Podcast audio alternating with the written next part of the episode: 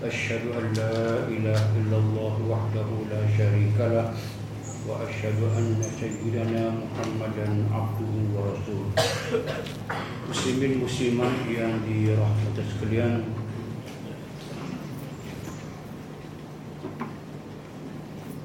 Kita akan cuba membentang dan membincangkan pada malam ini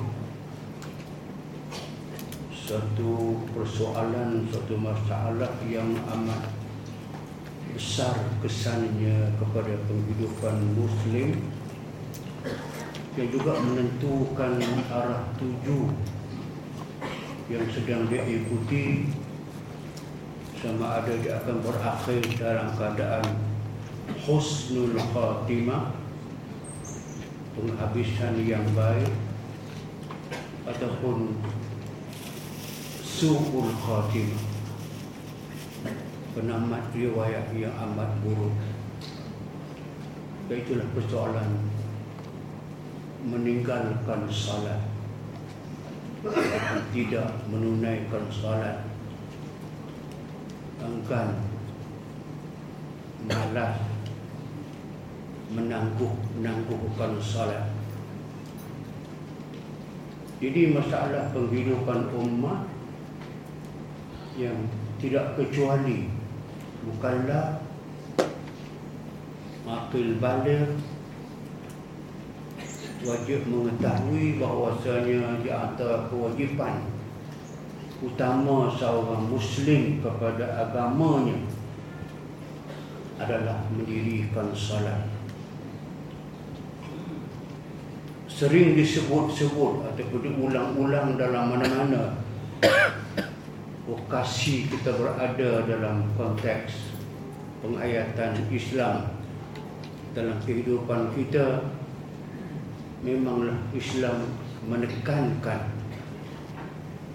mementingkan memperdukan salat lima waktu. Dan kita tahu daripada asasnya mengatakan bahawa semua kewajipan-kewajipan Islam amal-amal Islam yang wajib terutamanya rukun-rukun Islam atau kepada jihad yang kita penting pada Islam semua diturunkan. Jibril alaihi salam dari Loh Mahfuz turun ke dunia melainkan hanya salat saja. Satu-satunya kewajipan Allah Ta'ala wajibkan manusia yang beriman dengannya wajib menunaikan salat dan pertu salat itu tidak dibawa turun oleh malaikat. Macam lain-lain ke semuanya bawa turun yang inilah salah satunya kewajipan Allah jemput Nabi Muhammad SAW pergi menghadap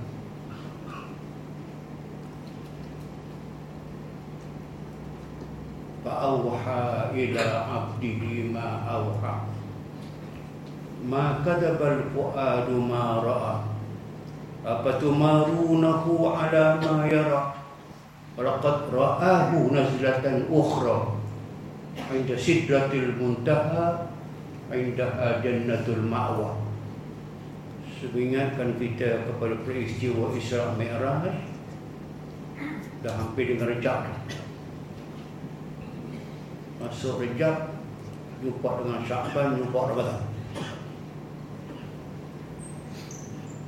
Situlah tempat yang dikatakan bahawa Fa'auha juga dengan perantaraan malaikat. Tapi tempat yang diwahyukan iaitu Nuh yang dikatakan bahawa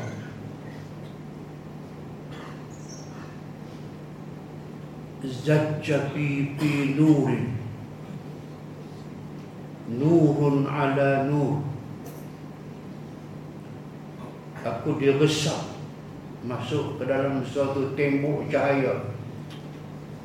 Satu tembok itu jauhnya perjalanan ber, bertahun-tahun. Warna warna warni cahaya itu tak dapat aku bina. Merentas ke semua cahaya itulah pada akhirnya. Bahu ba'auha ila abdihi ma aku diwahyukan solat itu kepada kita Muhammad SAW dengan panjang cerita ulang balik ulang balik pada mulai 20 waktu yang akhirnya Allah nak terangkan bahawa sepatutnya kamu menunaikan salat kepada aku sebagai hamba 50 kali sehari semalam nak apa kata pentingnya dan hubungan itu tidak boleh tak boleh renggang lama. Kalau 50 waktu maknanya satu sembahyang 20 minit kena satu sembahyang.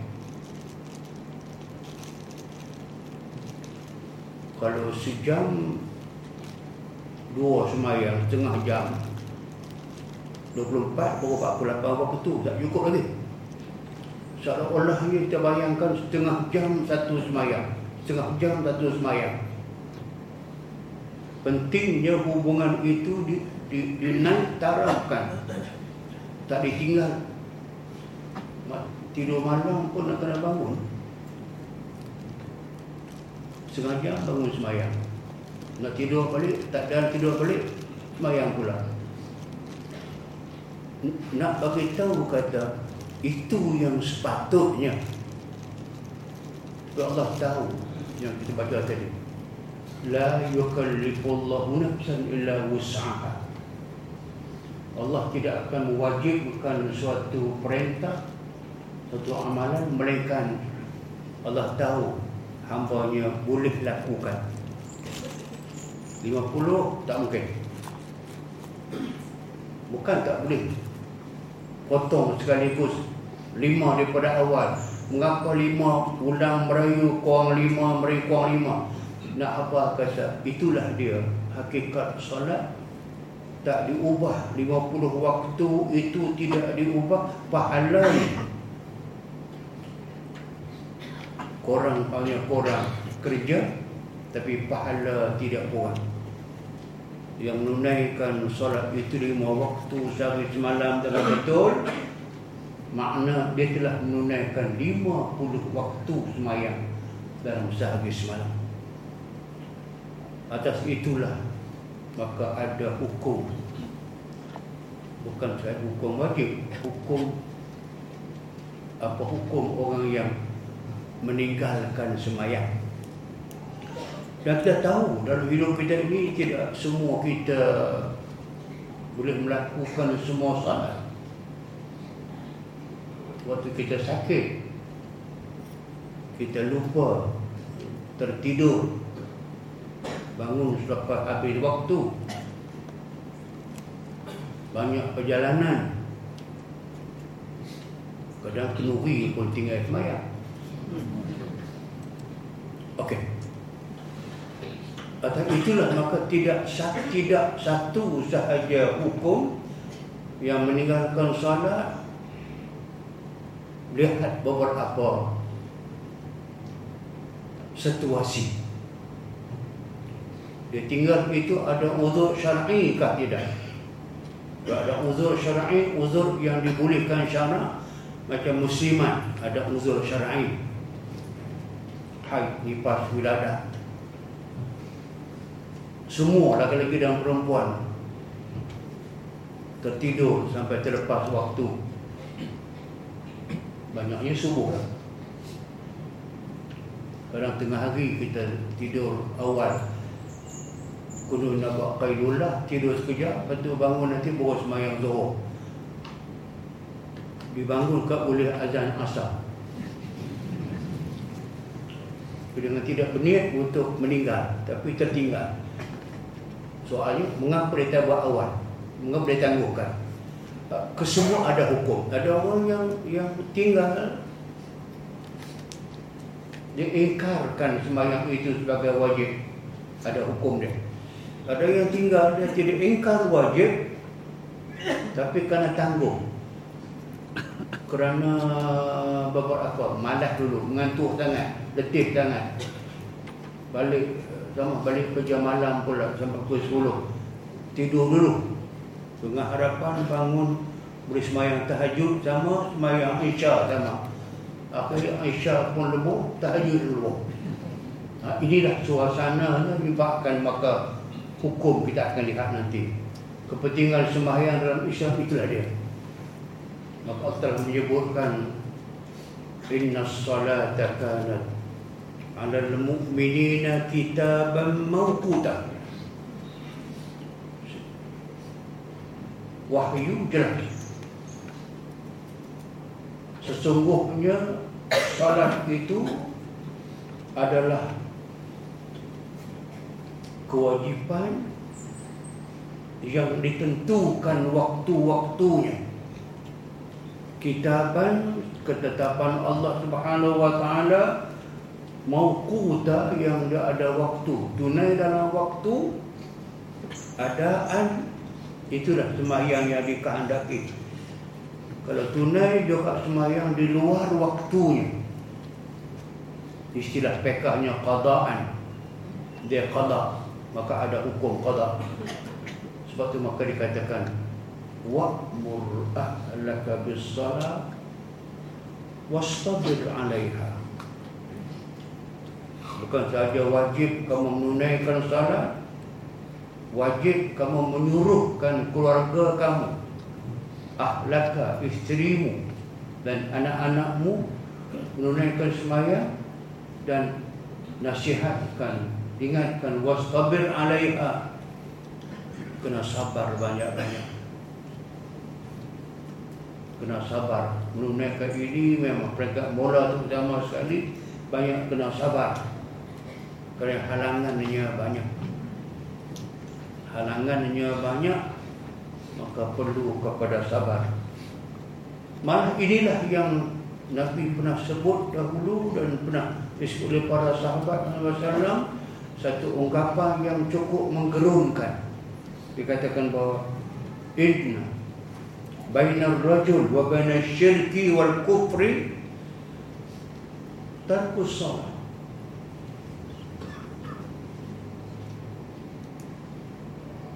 Garis pemisah.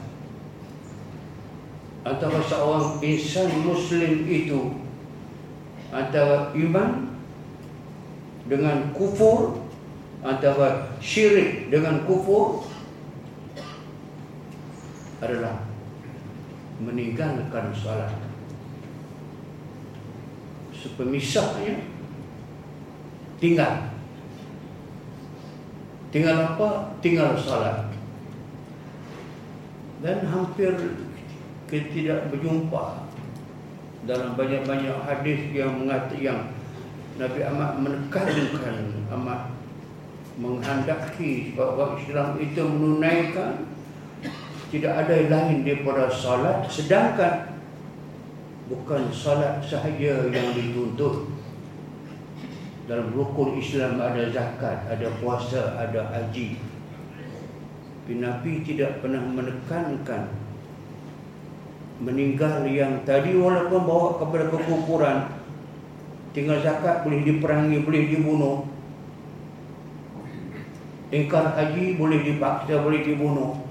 Tapi Nabi tidak banyak menyebut Mengulangkan sebutan Selain daripada salat Macam tadi itu Inna bainar rajul Antara insan Laki-laki Termasuk perempuan. Wa bainar syirki Garis antara iman dengan syirik.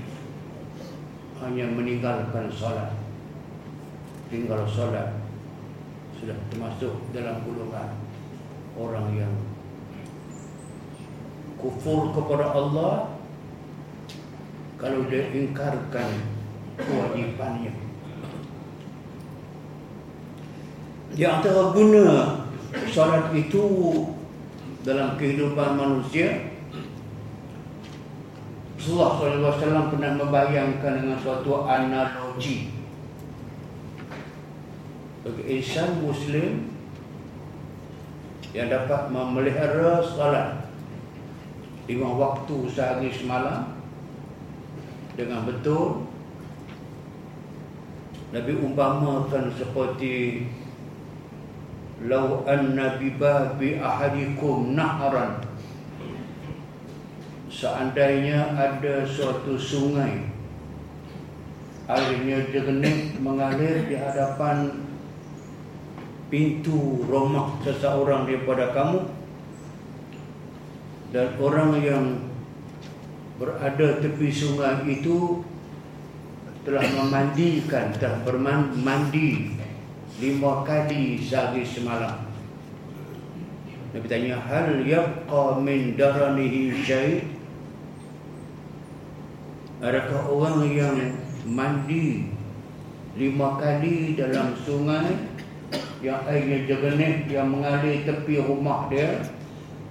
Hal yabqa adakah orang itu dapat dilihat masih ada daki-dakinya daranihi kekotorannya sedikit nampakkah tidak? Tentulah tidak ada kotor. Sama dengan orang muslim yang mendirikan salat lima kali sehari semalam. Dia tidak meninggalkan dosa yang dilakukan olehnya. Sebab innal hasanat yuzhibna sayyi'at dalika dzikra lidzakirin. Kebaikan-kebaikan yang kamu buat terutama salat. Kebaikan yang kita al-hasanah kebaikan-kebaikan. Kepala segala kebaikan sah semayang. Lima kali sehari semalam campur dengan sunat dan sebagainya menghilangkan semua dosa-dosa manusia sudah masuk hukum meninggalkan solat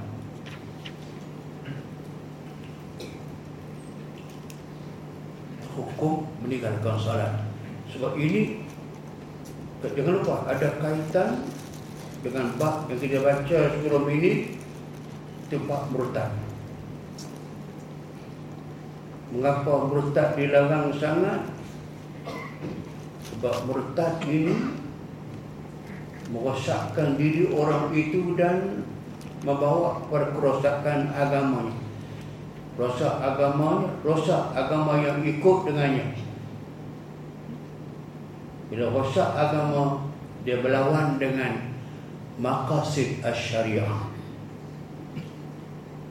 Bersebuah banyak kali dah antara tujuan utama Allah Taala menurunkan agama kepada manusia yang atas sekali lihifziddin nak jaga agama dia agama dengan murtad. So berkait dengan murtad ini pula ada salat. Wajib ditegakkan salat itu demi nak menjaga agama seorang itu. Kalau dia tidak salat, apa lagi hubungannya dengan agama? Sepaman tarakah bakat kapar tinggal salat maka dia kufur walaupun kita tahu ini majoriti orang tahu dan sebagainya kita kita terbayang ke tidak berapa ramai lagi masyarakat Islam yang meringan-ringankan salat seperti nampak dalam kehidupan mereka tidak hari. Ada di, di kampung orang yang tidak pernah pergi semayang jemaah semayang waktu ada. Dan lebih kita bimbang itu kalau kalau kita bayangkan bila sekolah-sekolah kita telah ada sesi pagi petang. Sesi pagi tak sangat bermasalah sebab pagi malam lepas subuh. Kita berhenti sekolah. Masuk waktu zuhur. Bagi orang yang bertugas pada petang sesi petang sekolah. Lagi masuk waktu zuhur sampai nak habis asar waktu asar. Bayangkan kalau sebuah sekolah kebangsaan tingkatan lima, tingkatan empat yang biasanya budak semua balik. Guru-guru ke semua balik. Kemudahan salat asar di sekolah. Memang kemudahan hampir tidak ada ala kadar. Dan budak ramai nak semayang macam mana tu kalau sekolah yang 500 pelajar petang yang guru lebih kurang dalam 80 orang. Ataupun ke 100 orang. Kita nampak macam tak ada keutamaan pada ketika itu. Pejabat-pejabat yang petang bola sesi pukul 2 petang masa pejabat. Sampai pukul 5, 5 setengah keluar sibuk dengan jam jalan. Nak semayang di pejabat Wang ramai sangat tak muat. Itu itu masalah eh, challenges yang sedang kita jumpa pada hari ini. Kalau lihat sektor yang lebih luas daripada itu macam PL, PLKN yang melibatkan anak muda yang berapa ribu orang dalam satu camp. Cukup kemudahan untuk salat berjamaah? Tak tahu yang kita tahu ya. Semayang tepi katil itu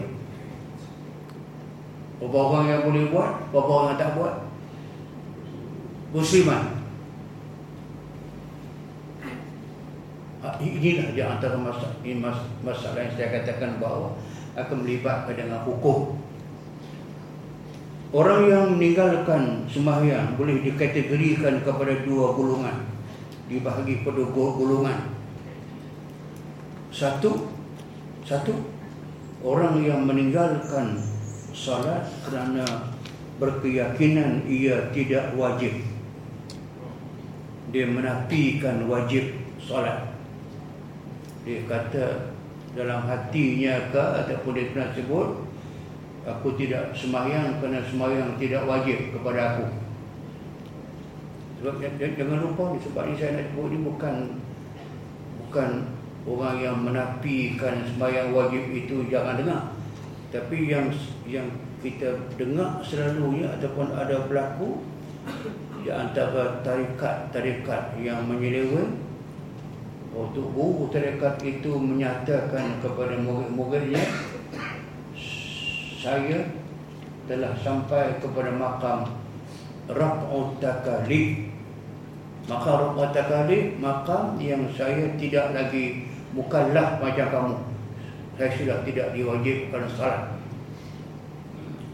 Kita akan jumpa nanti. Disebut dalam buku itu di antara orang yang tidak semayang Tapi dia menafikan dia wajib semayang Atas alasan dia Raf'ut Takalif. Taklif itu makna kewajipan. Raf'u angkat kewajipan. Allah tak wajib Dia tak payah semayang Tak payah puasa Tak payah zakat payah haji. Kadang dia mendakwa Dia tak semayang. Subuh Zuhur Asar Ma'adik dengan kamu Kerana dia semayang di masjid haram.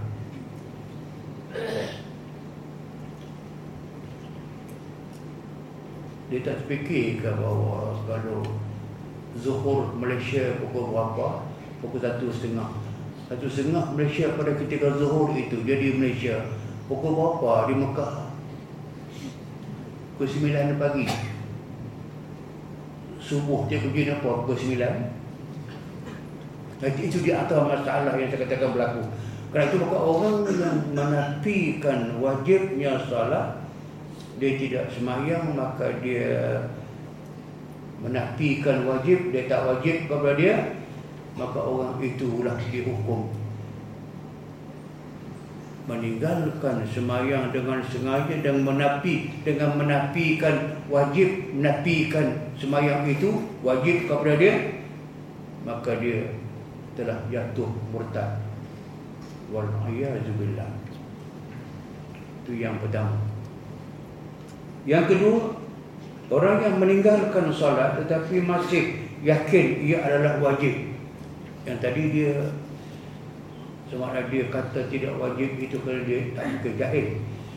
Dia terpedaya dengan aktiviti talbisu iblis. Iblis memperdayakan dia. Baik saya terang dulu. Berlaku ini dalam manakib para awliya dalam tuhbatul awliya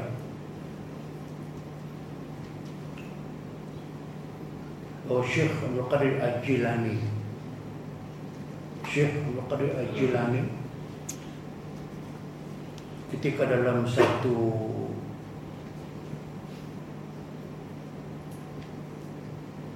sembahyang muwajahah dengan Allah Subhanahu wa taala. Dalam keadaan panak dipanggil panak kulli dia hilang daripada dunia ini dia berada dalam makam. Dia pergi makam panak lah kita tu saya faham sekarang. Makam itu maka tiba-tiba dia melihat ada cahaya yang amat terang benderang sedang menyuluhnya tapi tidak menyakitkan mata. Dia dapat melihat ada makhluk bersayap. Banyak sayap sebelah kanan banyak sayap sebelah kiri datang menghadap Syekh Qadir Jailani. Sedangkan Syekh Qadir ketika sedang semayang lalu suara itu dengan rupa sayap kiri kanan beri salam kepada Syekh Qadir. Dan Syekh Jalani tidak menjawab salam itu sampailah kepada dia habis salam bagi salam kanan kiri boleh pandang begitu sebab itu tanya dia kenapa kamu dia jawab salam aku ya aku dalam semayang aku sedang unaji Rabbi takkan aku dah penting insyaAllah macam kamu Tadri man ana kamu tahu aku siapa? Allahu a'lam. Kamu tak bacakah Quran ja'ilil malaikati rusulan uli ajnah masna wa sulasa wa ruba. Allah menjadikan para malaikat rusulan utusan Allah kepada nabi dan kepada orang yang macam kamu Uli ajnah ada saya. Aku ada saya.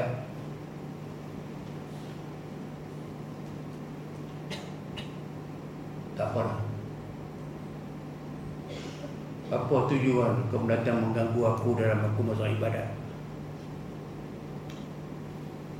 Makhluk yang bersayap tadi. Dengan cahaya yang terang benderang tadi memaklumkan kepada Syekh Kadir aku putusan Allah Ta'ala untuk sampaikan kepada kamu bahawa kamu telah diangkat segala taklif ke atas kamu. Daripada kamu lebih daripada cukup hati kamu lebih daripada bersih tak mungkin kena kotor selama-lamanya. Kamu dirapak taklif kamu sudah tidak wajib semayang. Tak wajib puasa, zakat dan haji. Maka Syekh Qadir mengambil sepatu Syekh Qadir mengambil sepatunya membaca A'udzubillahi minka. Dibaling makhluk itu dengan sepatu dia dengan mengatakan aku minta Allah lindung aku daripada kejahatan kamu. Bila minta berlindung begitu dengan waktu yang sebegitu Allah lindungi dia dan makhluk itu tiba-tiba berubah jadi makhluk yang amat-amat kotor dan amat jijik. Rasa hina dia tidak berjaya untuk memerangkap Syekh Kadir Jalami malah dibanding dengan sepatu dengan baca Auzubillah pula dia menangis dia kata dia surrender memang aku bukan malaikat, aku memang iblis. Cuma aku nak tahu di mana yang kamu tahu mengatakan aku ini iblis. Sedangkan aku zahir macam malaikat. Jadi kita mudah. Kalau malaikat tak akan mengganggu aku dalam salat. Mengganggu orang yang salat itu dan bukan malaikat. Mereka maksud. Dan malaikat pula tidak akan mewahyukan kepada aku. Wahyu dah habis dah. Sebab aku tahu kamu adalah iblis. Itu yang. Maka selamat Syekh Kadir. Maka betul yang tadi itu betul. Okey. Yang kedua tadi orang yang yang tidak menunaikan sembahyang cuma sembahyang itu ditinggalkan kerana malas atau sebagainya. Biasa. Lain kalau kita demam malah kita sakit yang ada ulama yang mengharuskan jamak bagi orang yang sakit yang susah nak berwudu payah nak tetap kena orang turun dan sebagainya itu boleh lah maka dia lewat-lewatkan salat.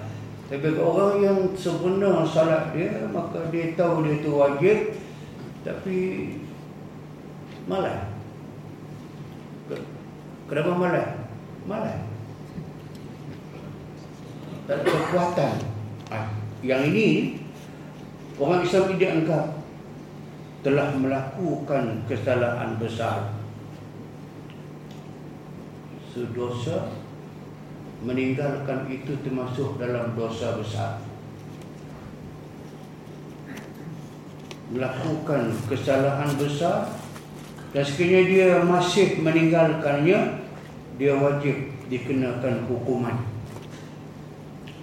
So yang tadi itu dia murtad murtad hukuman dia satu saja bunuh. Itu yang tadi yang menafikan semua yang itu wajib. Walaupun satu dia nafikan dia nafikan satu wajib. Kalau kalau semayang yang sah dia wajib menafikan dia wajib pun kufur. Sekarang isu hudud timbul. Isu hudud hudud hukum dia jelas dia wajib kalau Islam mempertikaikan wajib Kurang-kurang mengatakan bahawa dia wajib tapi belum masa dia lagi. Kan banyak cakap pasal belum masa lagi keutamaan bukannya hudud, keutamaan kepada membina masyarakat apa semua kita. Nak tunggu sampai bila?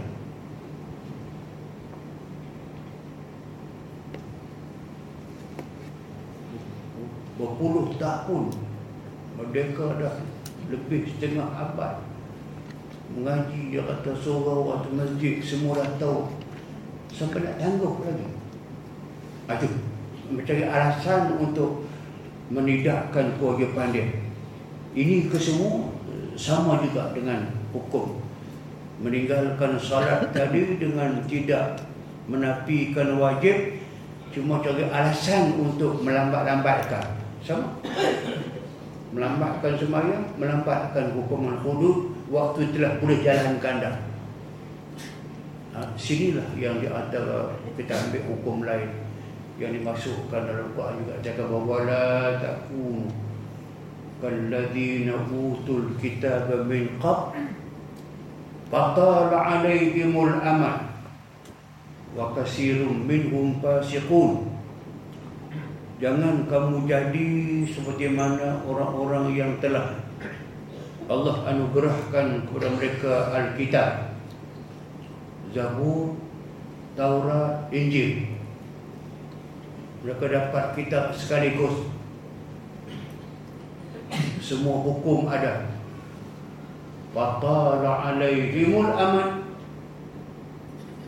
Mereka menangguhkan pelaksanaannya ke waktu yang sudah dikira panjang sangat Kenapa tak laksanakan? Nak laksanakan belum masa lagi. Tara alaihimul aman Bila tangguh saja, tangguh, tangguh. Bila sampai masa yang patut dilaksanakan, tertangguh juga. Faqasat qulubuhum. Hati akan menjadi keras. Bila hati sudah keras, wa kasirun minhum fasiqun. Kebanyakan mereka rosak iman mereka. Cacat iman mereka dan rosak. Sama dengan ini tinggal semayang tak menafikan wajib cuma beri berbagai-bagai alasan. Dia itu adalah dosa besar sekali dia masih meninggalkan dia wajib dikenakan hukuman. Hukuman ini hukuman takzir. Yang pertama tadi ulama mengatakan dia termasuk dalam hudud pada murtad. Kedua tidak murtad. Tapi dia melengah-lengahkan dengan tidak ada alasan yang munasabah maka dia jatuh fasik, fasik yang boleh dihukum. Dengan hukum yang sesuai dengan takzir. Bagaimana proses? Proses undang-undang yang patut kita faham untuk mengatakan si fulan itu meninggalkan solat hukum dia murtad si fulan tinggal solat tidak murtad tapi kena hukum mestilah ikut proses yang pertama. Penguat kuasa undang-undang syariah pemerintah melantik penguat kuasa undang syariah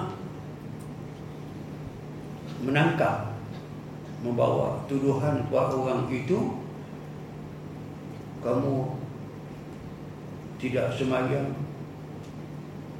kamu kata tidak wajib mengakukah tidak? Aku tak mengaku buktikan. Kalau mengaku suruh dia bertaubat tidak terus dihukum. Bagi peluang kalau orang itu mungkin dia tersilap Mungkin dia tak dapat pengajaran yang sesuai Maka dia disuruh bertawar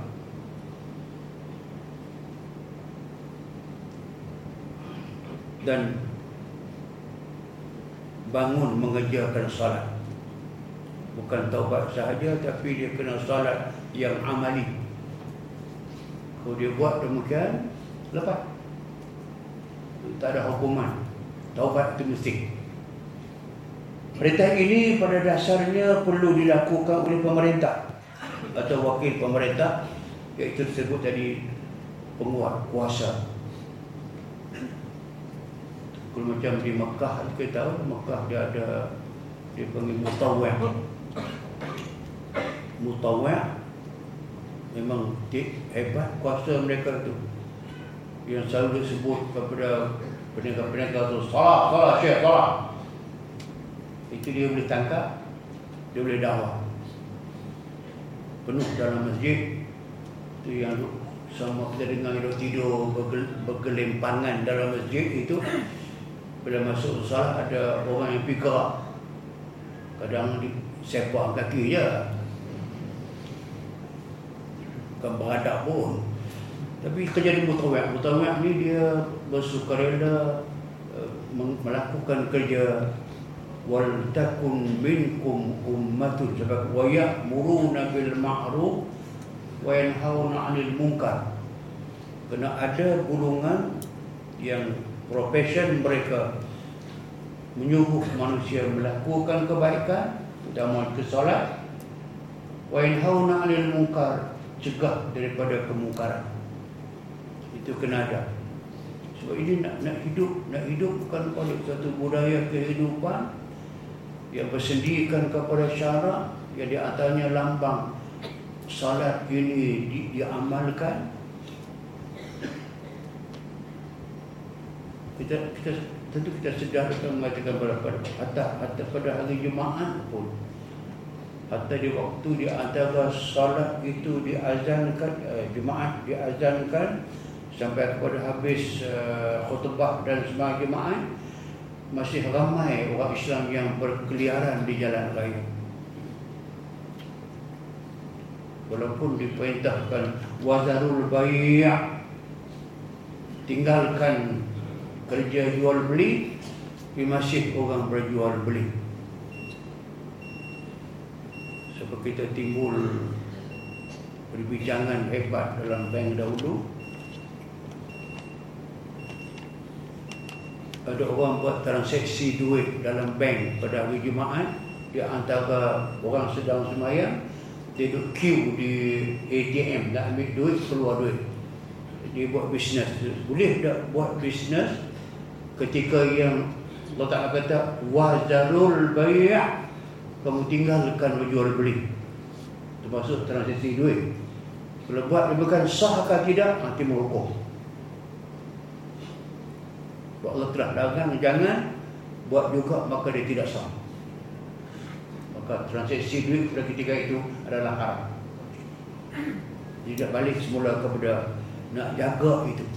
Nak jaga budaya Islam ini penting kepada salat kalau masa raya jemaah kalau boleh lah seorang laki-laki muslim yang mukallaf pun tak ada di tengah jalan pada ketika itu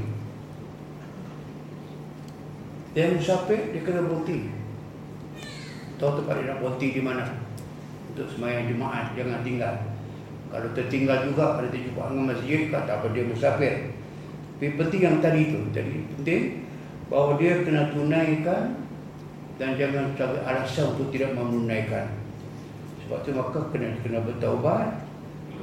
Pemerintah ataupun wakilnya Iaitu Umat kuasa Kena laksanakan betul-betul. Namun sekiranya pemerintah tidak melakukannya macam sekarang. Kalau kami Mesir pun tak ada Tak ada mutawih yang macam berlaku di Saudi itu Mesir lah Dia loose uh, Semayang. Atau waktu semayang zuhur Dia ada dua masjid yang besar dekat dengan Azhar tu.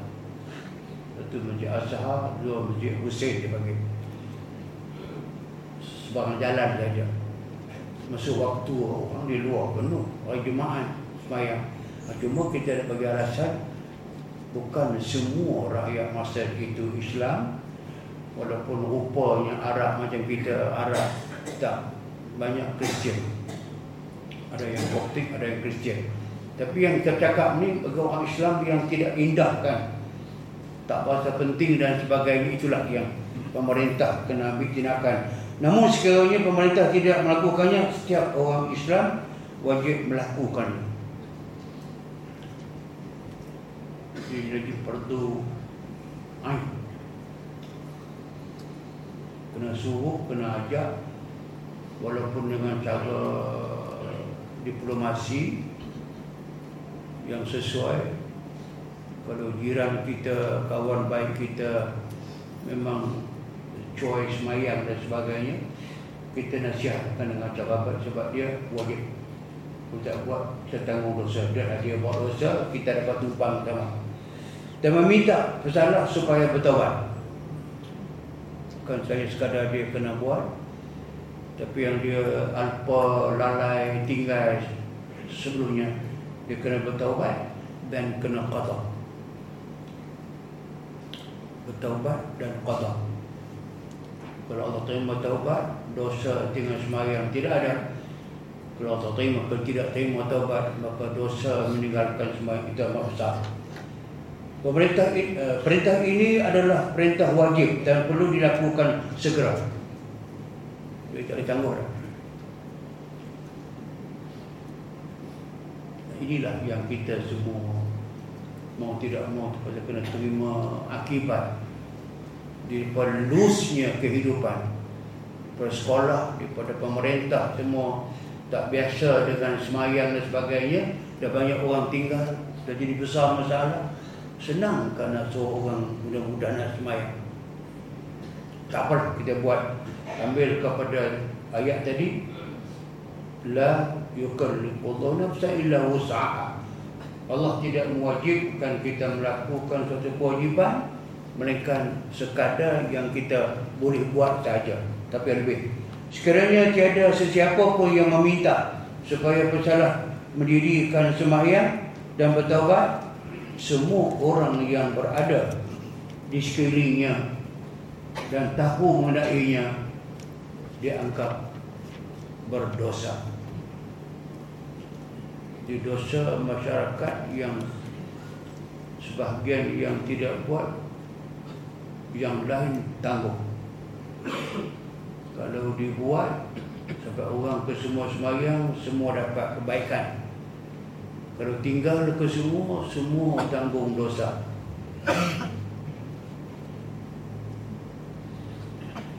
Sekiranya pesalah masih tidak mahu bertobat dan tidak mahu mendirikan sembahyang dia akan dikenakan hukuman. Apa ulah sampai yang proses tadi kalau masih dikir juga mesti ada peruntukan yang membolehkan mahkamah bersidang dan orang itu dihukum hukuman bagi kesalahan meninggalkan sembahyang ini kita balik kepada beberapa petunjuk. Mengapa hukum tadi keluar? Mengapa tadi kita sebut ada dua hukum? Satu yang meninggalkan salat Dengan menafikan wajib dia, dia murtad Dihukum bunuh.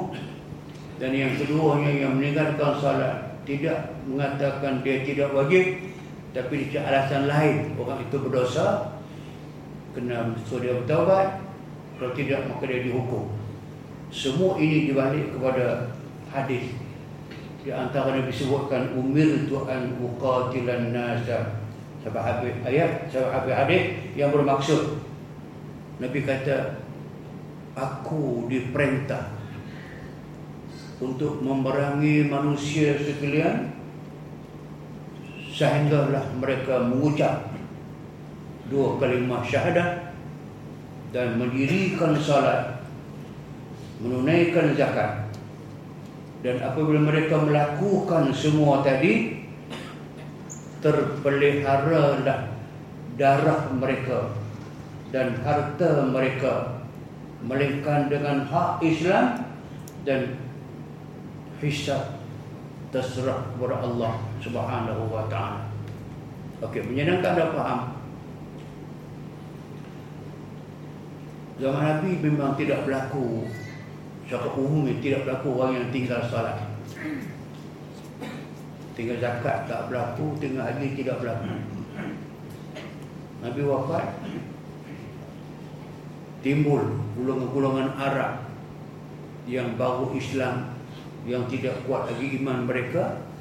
Mereka buat tafsiran sendiri Kewajipan zakat itu eh, kena antara kita dengan Nabi Muhammad Dia telah wafat maka zakat tidak wajib itu maka dipanggil gulungan mani'i zakat.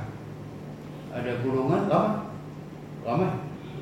Kampung-kampung kabilah luar ramai yang mani'i zakat mereka mengatakan zakat kami tak akan bagilah kerana tidak wajib kepada kami. Abu Bakar memanggil para sahabat bertanya apa yang patut dilakukan Bukan kerana jadi khalifah. Maka kesemua maka mengatakan bahawa Nasihatkan saja. Nasihat sama mereka balik Kalau mereka enggan juga Surah Allah Ta'ala. Bukan kata Aku melihat perkara ini amat serius Hari ini mereka mengatakan zakat tidak wajib. Kalau tak ambil tindakan segera. Besok mereka akan mengatakan Salat juga tidak wajib. Dosa akan mengatakan bahawa Puasa tidak wajib. Akhirnya Haji tidak wajib. Apa nak jadi kepada umat ini? Aku rasa dan aku yakin mesti digunakan kekerasan. Aku nak hantar tentera yang cukup untuk pergi ajar mereka balik kepada Islam. Kalau enggan juga kita bunuh mereka. Umar hujah balas wa kaifa tuqatiluhum ya ababa waqad syahidu la ilaha illallah kamu nak bunuh mereka nak perang mereka macam Abu Bakar? Kan mereka telah mengucap dua kalimah syahadah. Bila mengucap mereka Islam darah mereka haram kepada kita. Walaupun mereka tidak bagi zakat. Dan Abu Bakar punya daripada awal punya kepala dia. Dia kata nak tengok sampai habis hadis tu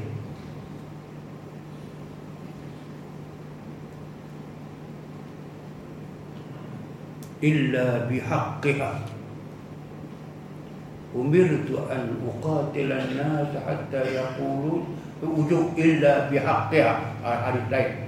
Aku diperintahkan untuk memerangi manusia yang kufur agar memeluk agama Islam bersyahadah bagi zakat dan sebagainya. Bila mereka buat demikian haramlah darah mereka untuk ditumpah melainkan dengan hak syahadah apa hak syahadah hak syahadah wajib menunaikan salat. Hak syahadah wajib menunaikan zakat. Hak syahadah wajib menunaikan haji.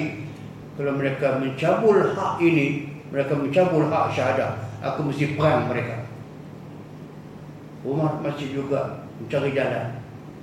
Bukan kata lau mana'uni iqalan kalau mereka tahan untuk bayar kepada aku pekerjaan zakat walaupun zakat itu hanya iqalan tali penambah kuda kalau tali penambah kuda kena bagi zakat mereka tak bagi zakat Aku akan pegang mereka selagi pedang lekat tangan aku walaupun aku seorang diri.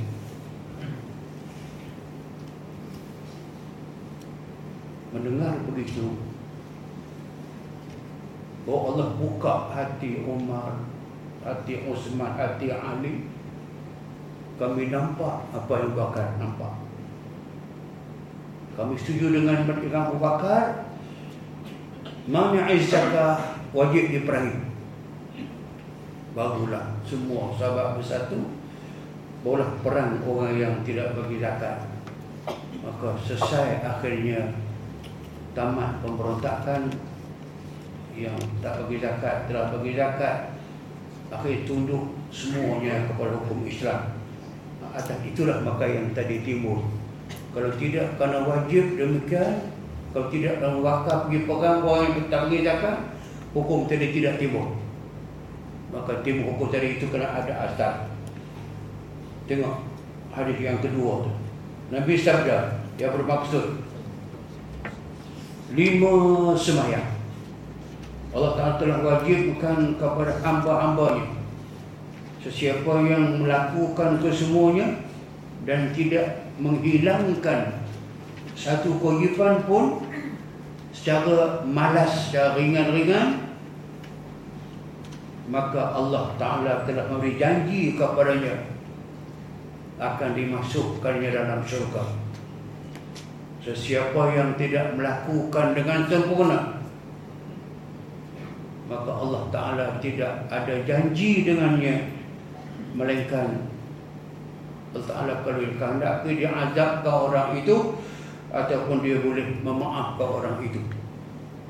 Dia punya hujahnya bahawasanya al-ahdu yang sebutkan al-ahdu allati baini wa baina 'abdi as-salah.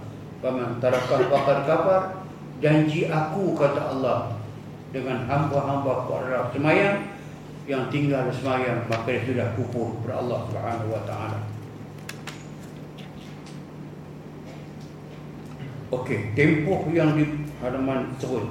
Tempoh yang diberikan melaksanakan hukuman. So, berapakah lama masa antara dia meninggalkan salat dengan dihukumkan dia kena hukum murtad, dibunuh ataupun yang kedua tadi dia tinggal semayang tapi dia tidak mengatakan tidak wajib nak dihukum hukum dengan hukum yang sesuai takzir Berapa lama nak bagi tempoh kepada dia? Sejawapan dia mudah saja. Dia kena buat segera. nak lewat pun kalau dia tinggal semayang zuhur boleh tunggu sampai habis zuhur dia tak semayang masuk asar pula tak semayang juga habis semayang asar tak semayang juga maka sabit dia meninggalkan salat.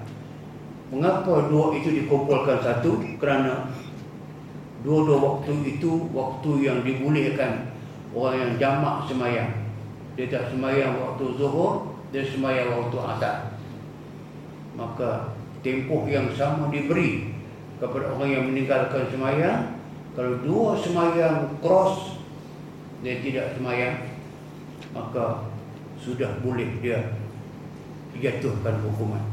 Itulah kesimpulan bagi waktu sapi itu tak tak, tak lagi yang tadi.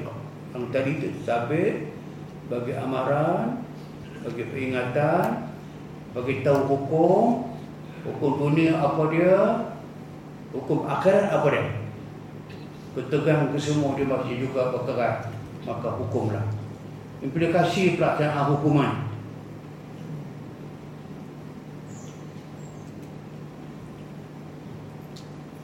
Bila Islam melaksanakan hukuman ini kepada orang yang engkar tadi dan sebagainya Terutama sekali kerana dia malas Sudah katakan bahawa hukum orang yang meninggalkan sembahyang kerana malas atau kerana sebab lain selepas dihukum mati, hukum mati yang sama seperti hukum orang Islam yang lain. Dengan ini jenazahnya wajib dikebumi mengikut kehendak syarak. Ini nak apa kata nak bezakan antara orang murtad yang tinggal sembahyang kata tak wajib maka dia murtad jenazah dia tidak dikebumikan. Di mana-mana perkuburan Islam. Dan tidak juga dikebumikan dalam juga juga Cina. Diletakkan tempat yang lain malah ada pendapat kata terus ada pendapat mengatakan bahawa layak mayat itu dibuat makanan binatang-binatang buas ni tak. Yang ni bagi orang yang yang kedua, iaitu yang meninggal dalam solat dihukum tak mati, tak hukum tapi dia mati ketika itu. Mati dalam keadaan dia masih tidak salat, cuma malas dan sebagainya, maka jenazahnya dipanggilkan bahawa implikasi jenazahnya hendaklah ditajhizkan disediakan seperti mana kita tajhiz mayat orang Islam biasa. Masih wajib dimandikan wajib dikapan disemayang dan ditanamkan. Kalau bertak tidak. Dikumikan itu saja. Sebagai penutup sekiranya ada di kalangan manusia yang mendakwa uh, keakraban hubungan Allah ha, ini yang saya sebut tadi ada manusia mendakwa keakraban hubungannya dengan Allah menyebabkan dia tidak lagi wajib bersemayam. Dia dihalalkan melakukan beberapa perkara yang diharamkan. Tidak syak lagi orang ini wajib dibunuh. Sama seperti orang yang mengingkari sembahyang. Memang berlaku bukan saja di Malaysia. Negara Arab pun ada sebab pegang ini kita orang Arab di Malaysia pun ada orang yang mendakwa dia sudah tidak diwajibkan lagi semayang dan sebagainya. Demikian juga orang yang mendakwa dia mendirikan semayang di Kaabah. Sedangkan dia berada jauh dari Kaabah. Seperti kisah-kisah yang diriwayatkan oleh setengah pihak yang mendakwa uh, ahli sufi. Menurut para fukaha membunuh orang seperti ini fukaha berpendapat mengambil tindakan membunuh orang tadi. Orang mana? Orang yang mendakwa dia sudah tidak wajib semayang. Dia sudah boleh melakukan kejahatan. Dia tak wajib puasa itu. Membunuh orang itu dengan hukuman adalah lebih baik daripada membunuh seratus orang kafir kerana bahaya mereka lebih besar itulah sebagai penutup pada bab ini kita selesai satu bab yang kesimpulannya bahawa kewajipan